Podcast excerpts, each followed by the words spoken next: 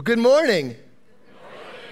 That was significantly louder than I expected it to be. I expected to have to say it again and get another response, but that was fantastic. My name is Pete, and I get to serve here as the associate pastor. And isn't it awesome? You're going to want to clap for this, though. Isn't it awesome to see how God is using FCF Church and what He is doing in our church? So exciting. My wife Jessie and I are incredibly blessed to be a part of it. We love Pastor Randy dearly wherever he is hiding. I won't show you, but I did just see his eyes over there, which was a couple parts of this message that I'm going to have to refer to him uh, from back there. It'll be a little more challenging, but I, I, it will still work. As Pastor Kim said, Chris, I didn't see my remote, brother, but I'm guessing it may be here in the back. Yes, it is. And there I'm back. Okay. The title of my message this morning is the one thing. Ambiguous enough for you? This, what I'm going to share with you this morning, this one thing, I believe, has the power to change your entire life. And before you think that there's anything prideful in me saying that, there's not. This isn't something that I've come up with. But I don't believe that there is one other single solitary thing that will have as much impact on your life as what I'm going to share this morning. And I know you're wondering, what is the one thing? Right? Because it, it has the power to change the way you view relationships, to change the way you see the future, to change the way you interact with people. It'll make you a better husband, it'll make you a better wife, make you a better parent, make you a better employee. It sounds like an infomercial, doesn't it? But wait, there's more. It be honest? How many say I hate infomercials?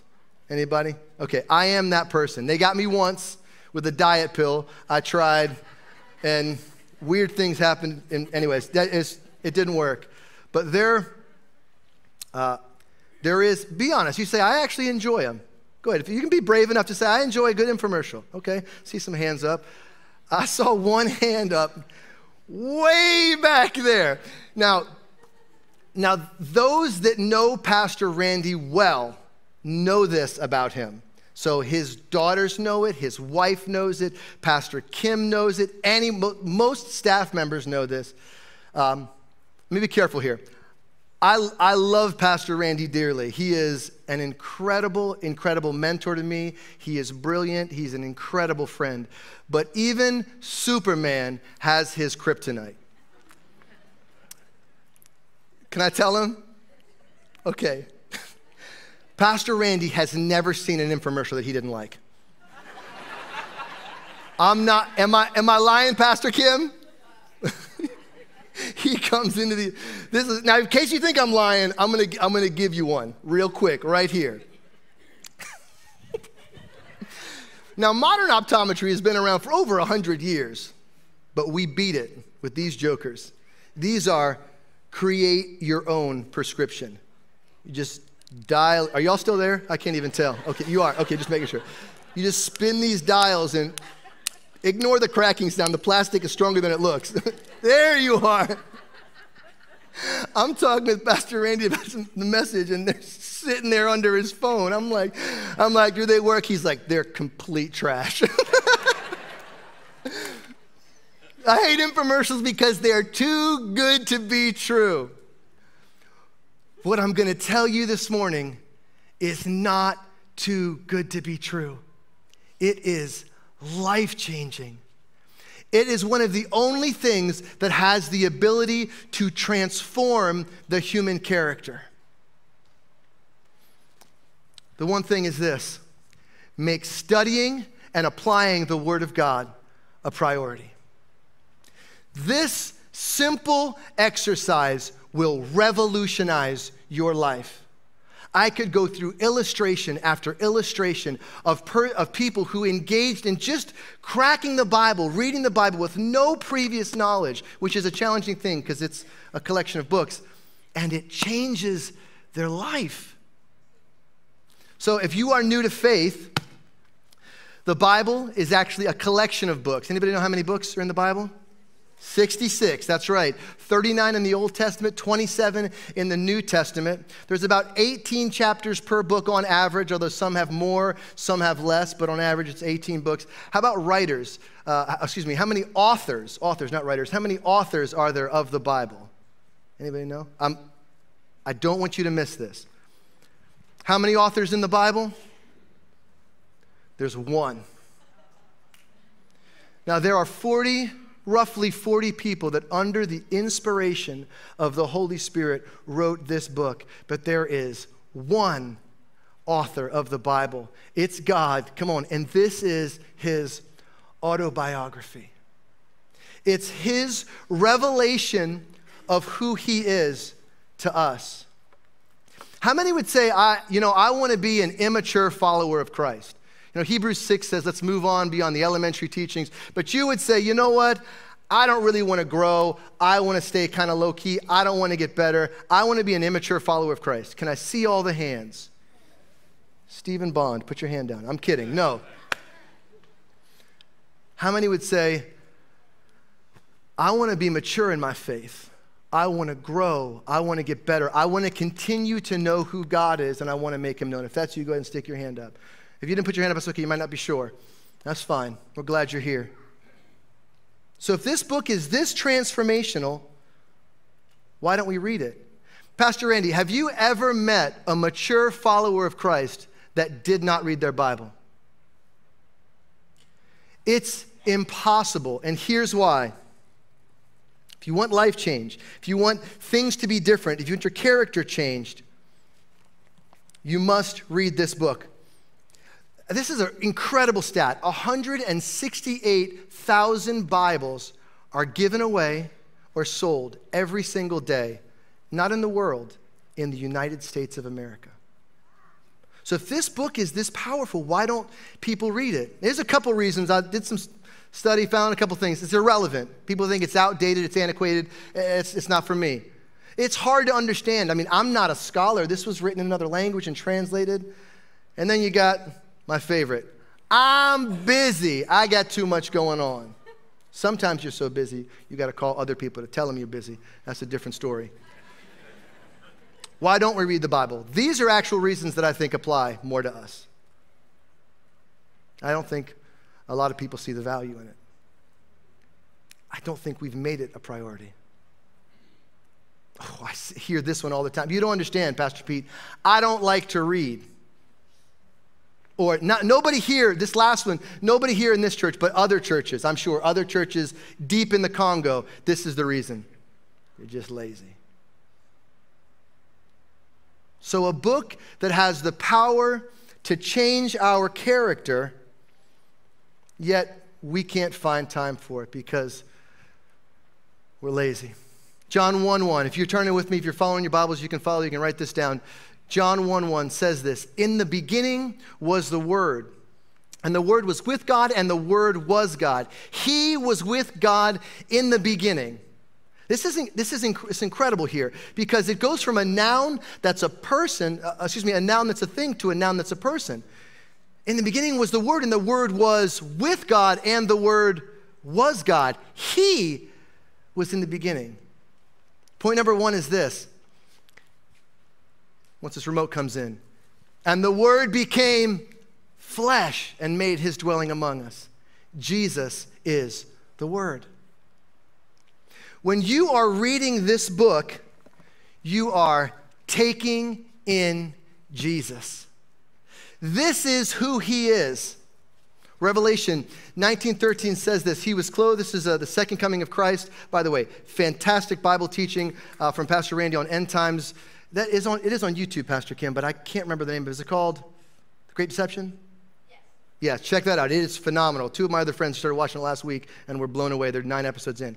He was clothed with a robe that was dipped in blood, and his name is what? What's his name? Say that. What is it? He's the Word. Jesus is the Word. Why does something supernatural happen when you read the Bible? Because you're taking in Jesus. He is the word. And look, this is, uh, I'm not trying to be hard on you, but look, you can't know more of God or you can't know God without knowing His word. You cannot know God without knowing His Word. And I, this is going to be kind of hard here for a second. So, and I'm not trying to be mean, and I, this, this is not in my notes. So just popped into my head when I was standing down there during worship. I think there's people that say they love God, but I'll be honest with you. I don't believe you can love someone that you do not know. If you don't know this book, trusting and following will get you to heaven. I'm not saying it won't. But this is the revelation of who God is. I'm going to take it one step forward. Many have a cultural construct of Jesus. They have a picture in their head of who Jesus is, but their beliefs do not match the biblical nature of God. All the time in pastoral ministry, we see this. Start talking with somebody and you think, you know, and, and maybe they've been a Christian for 10 years, and they'll say something and we'll think, Have, have you read your Bible? I want to do this. Well, the Word of God says not to do that, but they think they know better, and they'll say something like, Well, Jesus would want me to be happy. No, Jesus would want you to be holy. You want to be happy. They have a cultural construct, a picture in their head of who God is, but it does not match the God of Scripture. We need to read our Bible. This is, this is another challenging verse. Hosea 4 6 says, My people are, what's this word? Destroyed for a lack of knowledge. What's he saying? My people don't know my word. My people don't know my word. This is one of the most challenging verses I'm going to share this morning. And, and this, this rattled me a little bit. The first time I felt like God spoke to me through this verse, it rattled me. And this is why.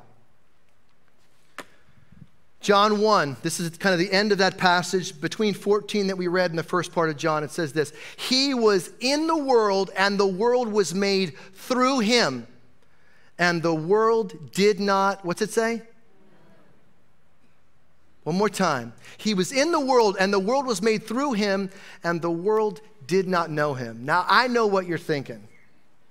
That was the Sadducees and the Pharisees and the people of the time, they didn't know Jesus, but I would have known Jesus. Like I would have known that God there, fully man, fully flesh, I would have known that he was God.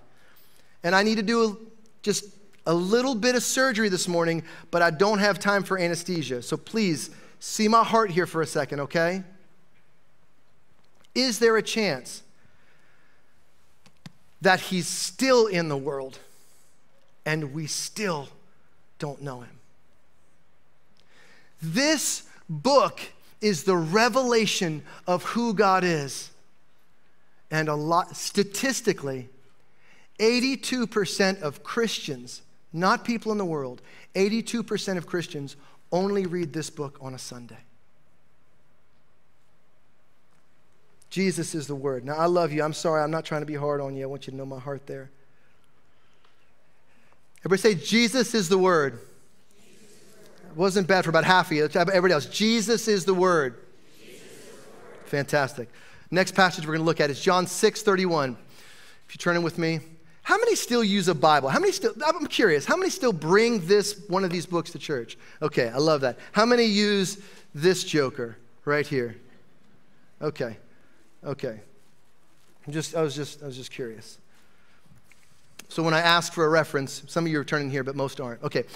Our fathers ate manna in the desert. As it is written, He gave them bread from heaven to eat. Verse 32. Then He said to them, Most assuredly, I say to you, Moses did not give you the bread from heaven, but my Father gives you the bread from heaven. Verse 33 For the bread of God is He who comes down, come on, He who comes down from heaven and gives life to the world. We've already talked about Jesus is there it is. Jesus is the word. That's right. And he gives comes down from heaven and gives life to the world. Then they said to him, Lord, give us this bread always. I love this. This is classic disciple right here. Jesus is speaking to them about himself. For the bread of God is He, is Jesus. He's speaking of Himself. I am here on earth with you. And, and what do they say? Well, well, give us this bread. Have you ever been talking with somebody and they're just not getting what you're saying. Like the majority of the time, about half the time when Pastor Kim's talking to me, like she's super smart. So I nod like I know what's going on. I have no idea what she's saying, but I just keep just keep nodding. That's Jesus in this passage right here. What do they reply? Well, Lord, give us this. Verse 35 And Jesus said to them, I am the bread of life. He who comes to me shall never hunger and he who believes in me shall never thirst. Jesus is the word. And number two is this. Oh, excuse me. I am the bread. He says it again in verse 48. He says it again in verse 51.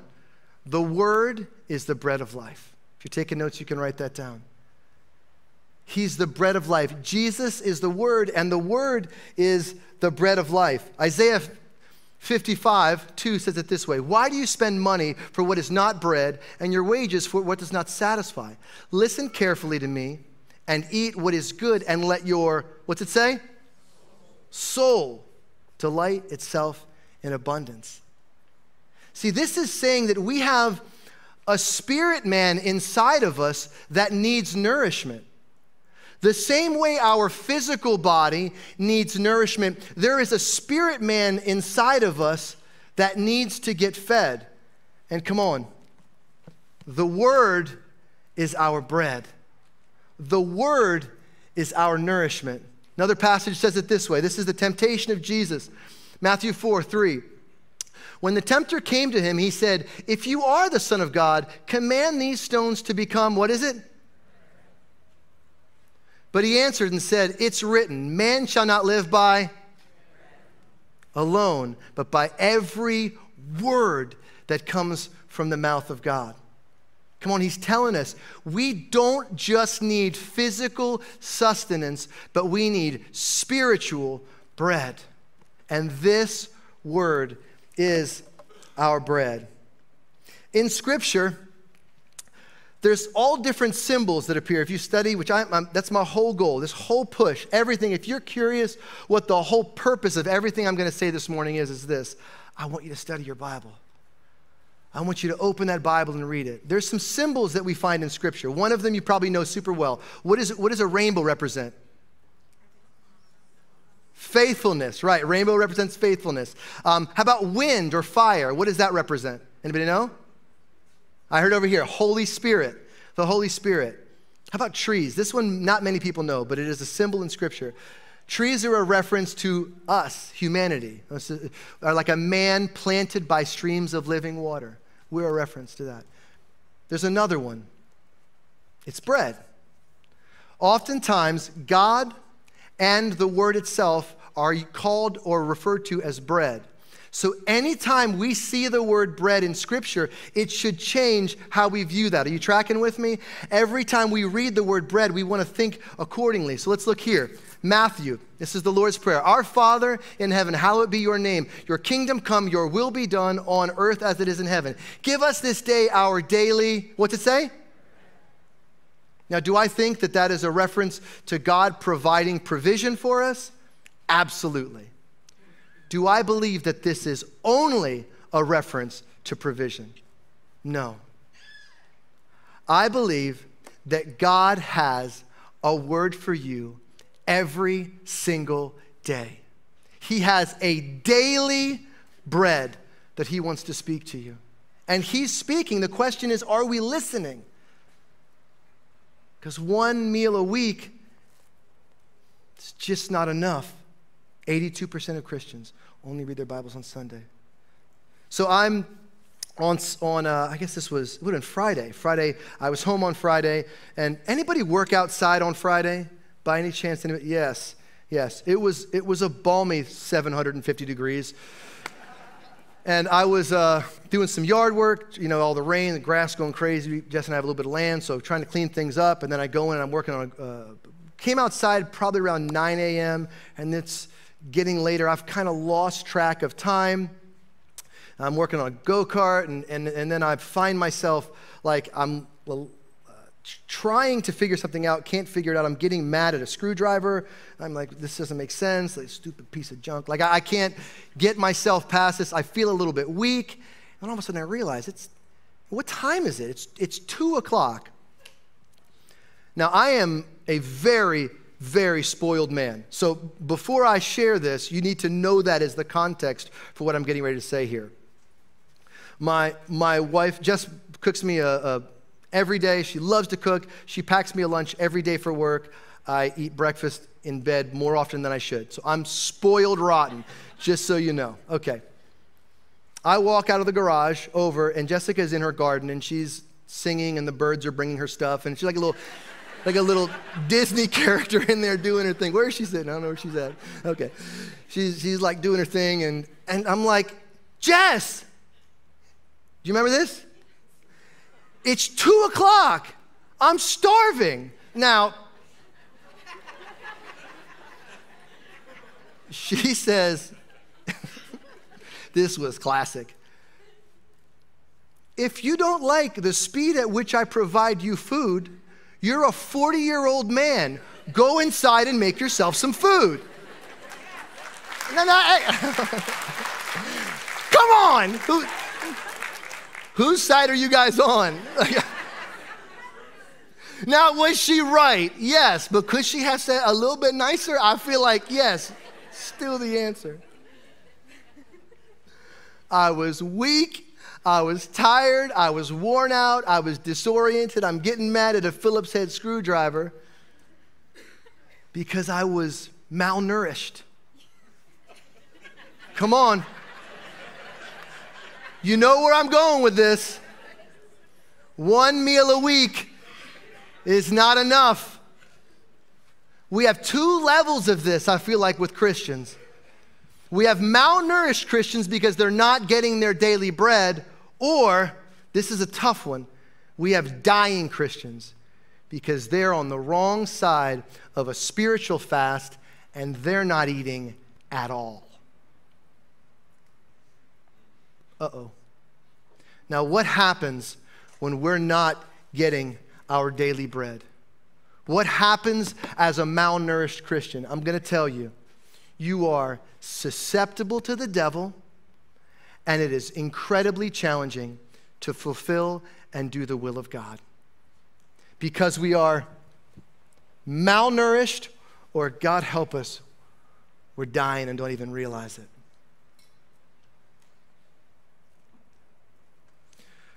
John 23 12 says that this, excuse me, Job 23 12 says this. This is incredible. I have treasured the words of his mouth more than my necessary food. What's he saying? I would rather read the word of God than eat. Man, that that would be our heart's cry. God, I, I want you more than anything else. I want your word. I'm doing okay for time. So I'm to I'm to save somebody's life this morning. We'll take a little, little, little bit of a left turn here, real quick. Um, my, my wife, who was in my sermon way too much today, um, we have three, three kids. When she was, we had been married for eight years and then uh, got pregnant with our, our first, Ethan.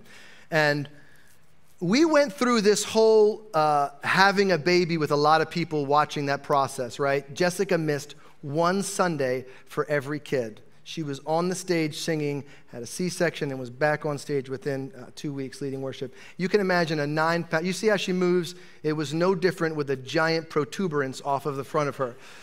So that, that landed me here with um, four things that everyone should know when interacting with a pregnant woman. And I, am to I'm to change somebody's life. I'm to save your life this morning.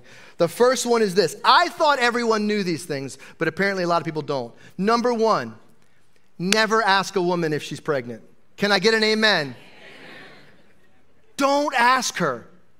Wait a couple months, you'll be able to tell. Ask a friend.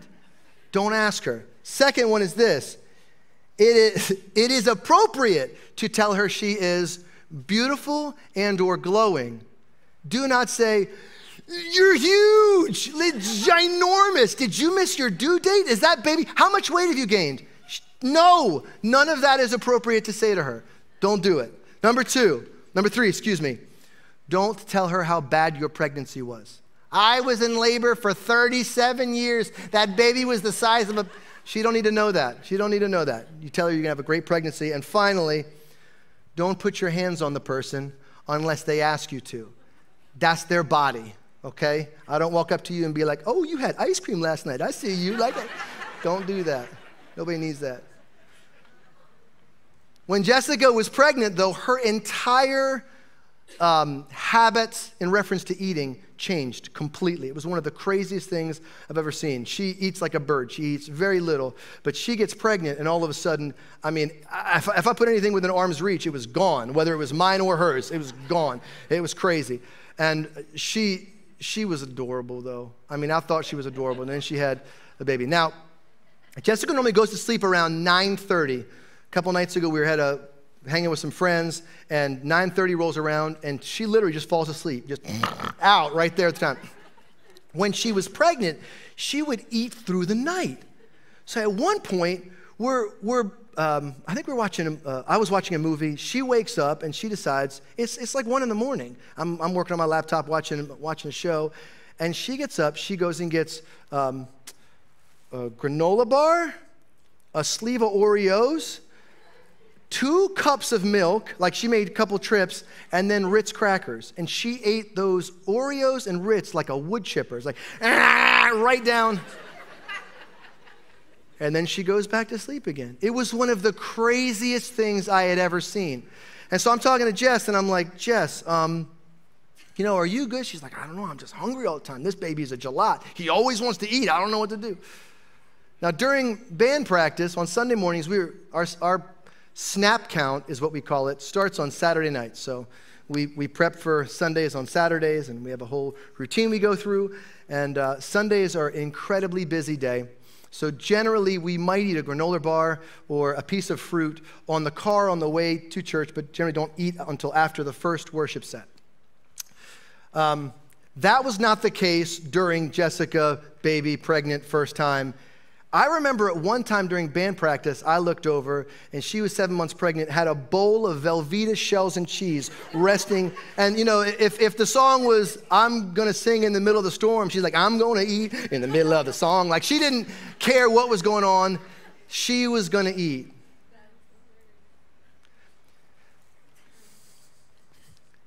If you are hungry enough for God's word, nothing will stop you from getting it. It was real easy for us to say, we don't have time to eat. We can't figure out how to do this. Listen, if you're hungry enough, you will find a way. You will make it a priority. Got one more really challenging thing to say, and I need you to forgive me, and I need you to know my heart in this, because I, I mean, I, I like to think I'm a nice guy, but there's times that we want to tell you things as a communicator that you, that you want to hear and that make you happy, and then there's times where we are compelled to tell you something that you, that you need to hear. Okay, this is one of those moments. We say we don't have time. So I did a little research on Bible reading during COVID, and it broke my heart.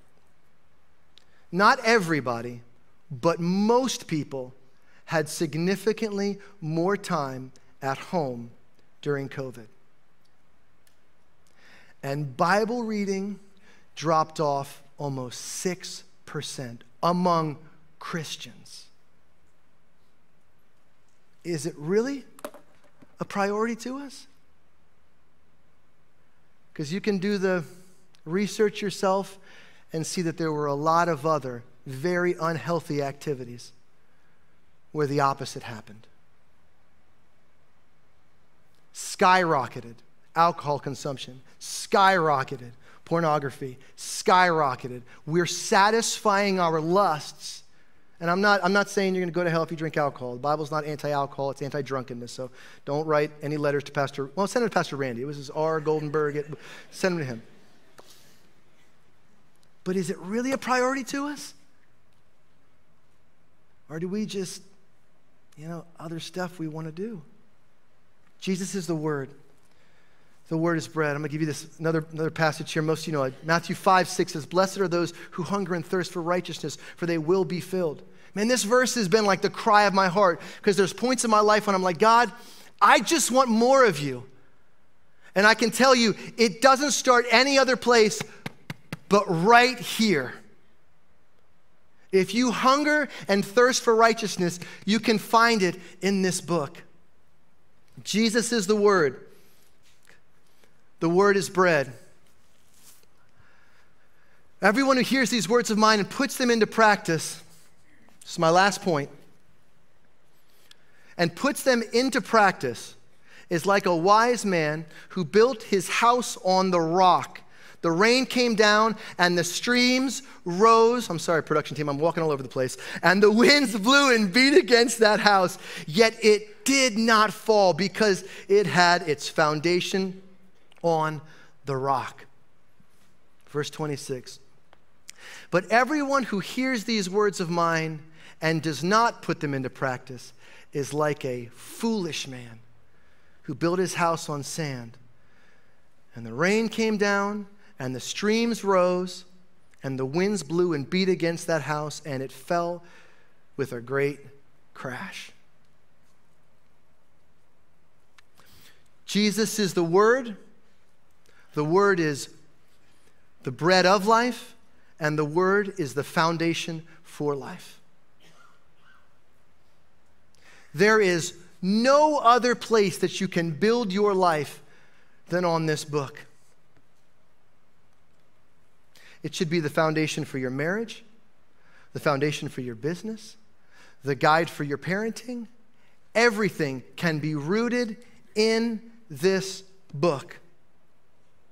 So I, I love when I'm sitting with Pastor Randy and kind of talking through messages, like I'll like bounce things off of him, and he, and he gives me this face when I'm talking to him. He'll go like this. He'll go, uh, and that means like you're close, like you're right there on the verge of it. And I go, uh, and he says, okay, so how do we put this into practice? How does one build their life on the rock of Scripture? It's right here. Everyone who hears these words of mine and does what?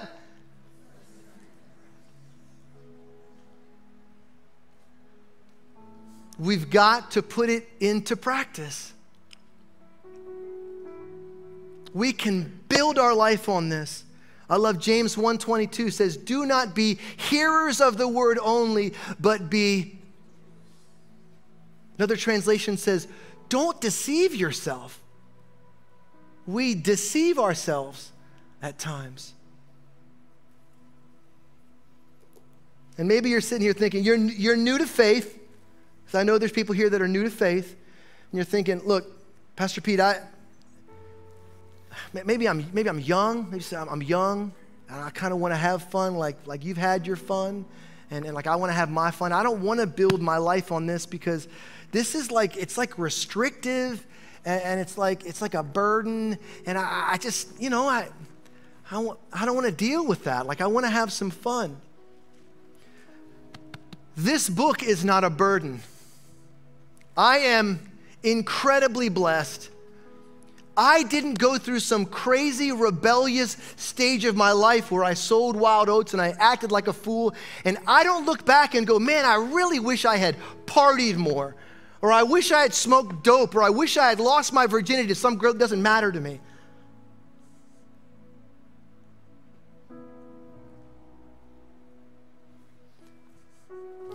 First John 5 3 says, His commandments are not burdensome. This is not a burden, it's a guide. This is God's way of saying, This is the best possible way to live this life the best way.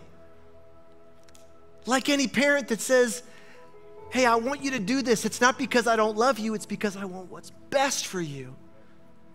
This is not a burden, it is a foundation. And we're going to come through storms, just like that verse says. My question for you is what are you going to do when the storm comes? We've just been through it, and I, as someone who has read the end of this book, can tell you there are more storms coming. What are you building your life on?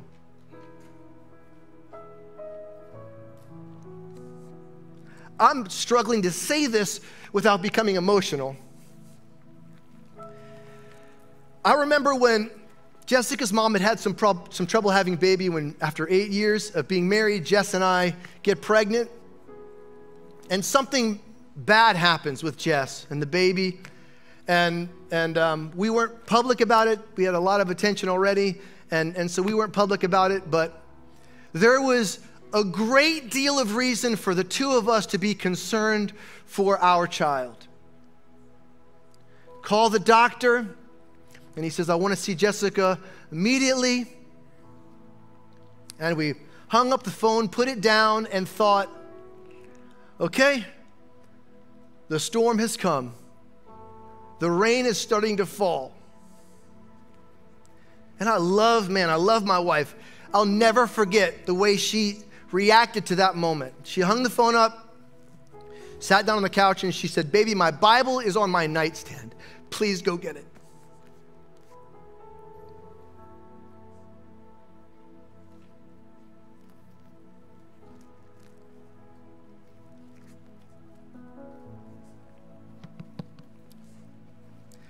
Because when the storm comes, you check your foundation, you check your rock. I apologize.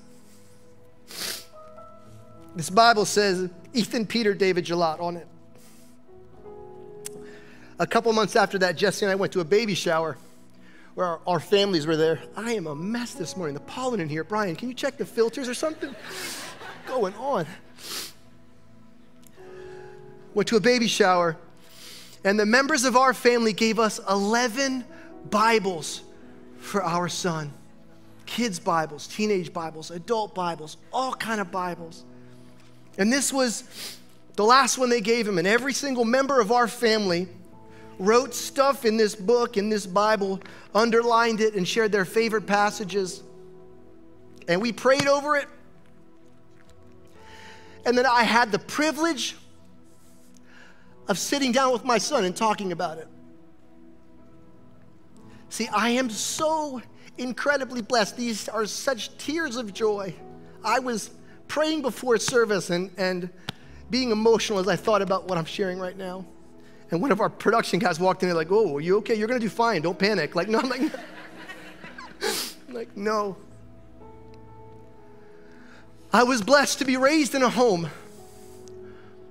Jess was blessed to be raised in a home where our family said, we're gonna make this book the foundation of our lives. We're going to build our families on this.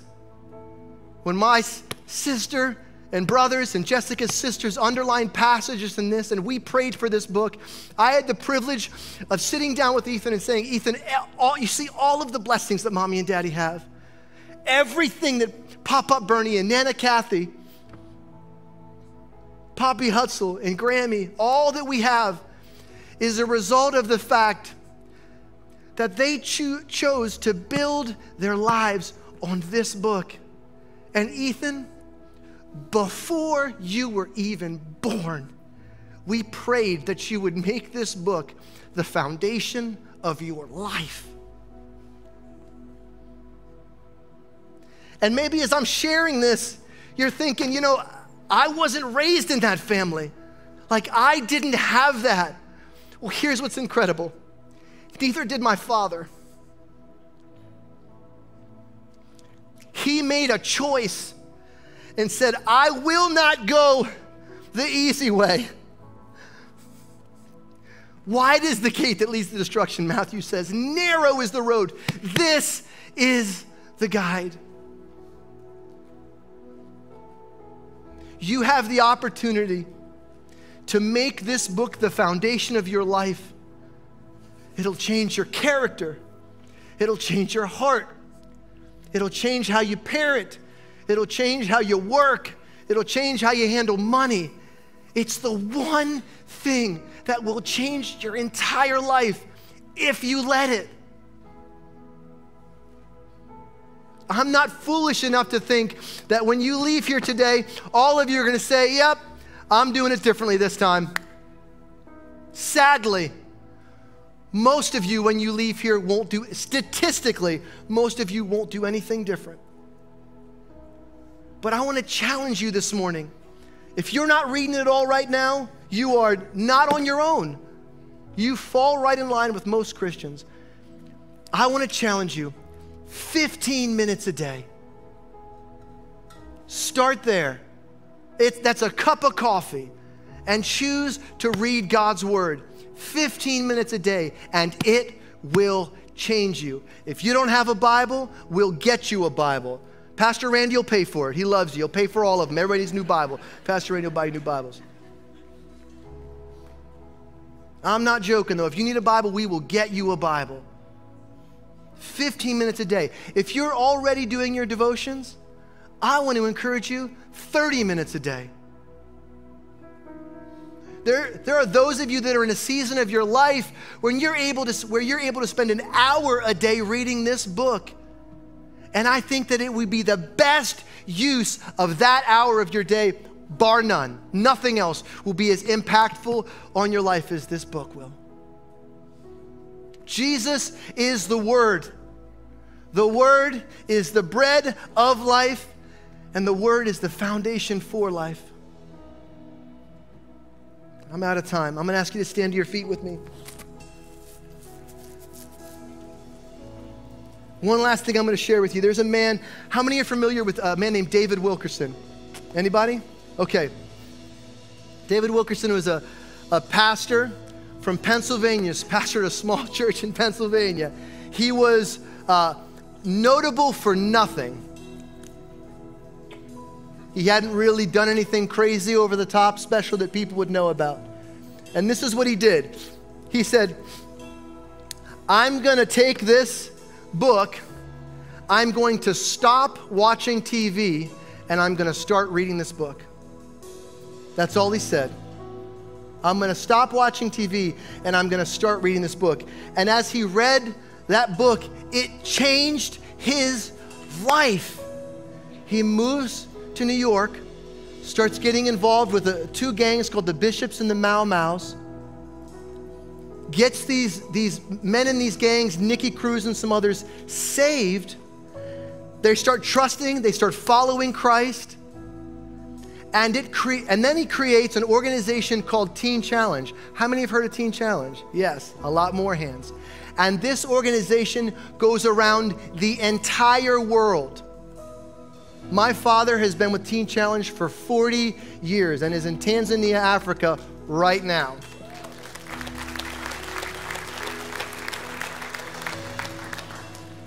The whole organization existed because he said, I'm going to stop doing this and I'm going to start doing this.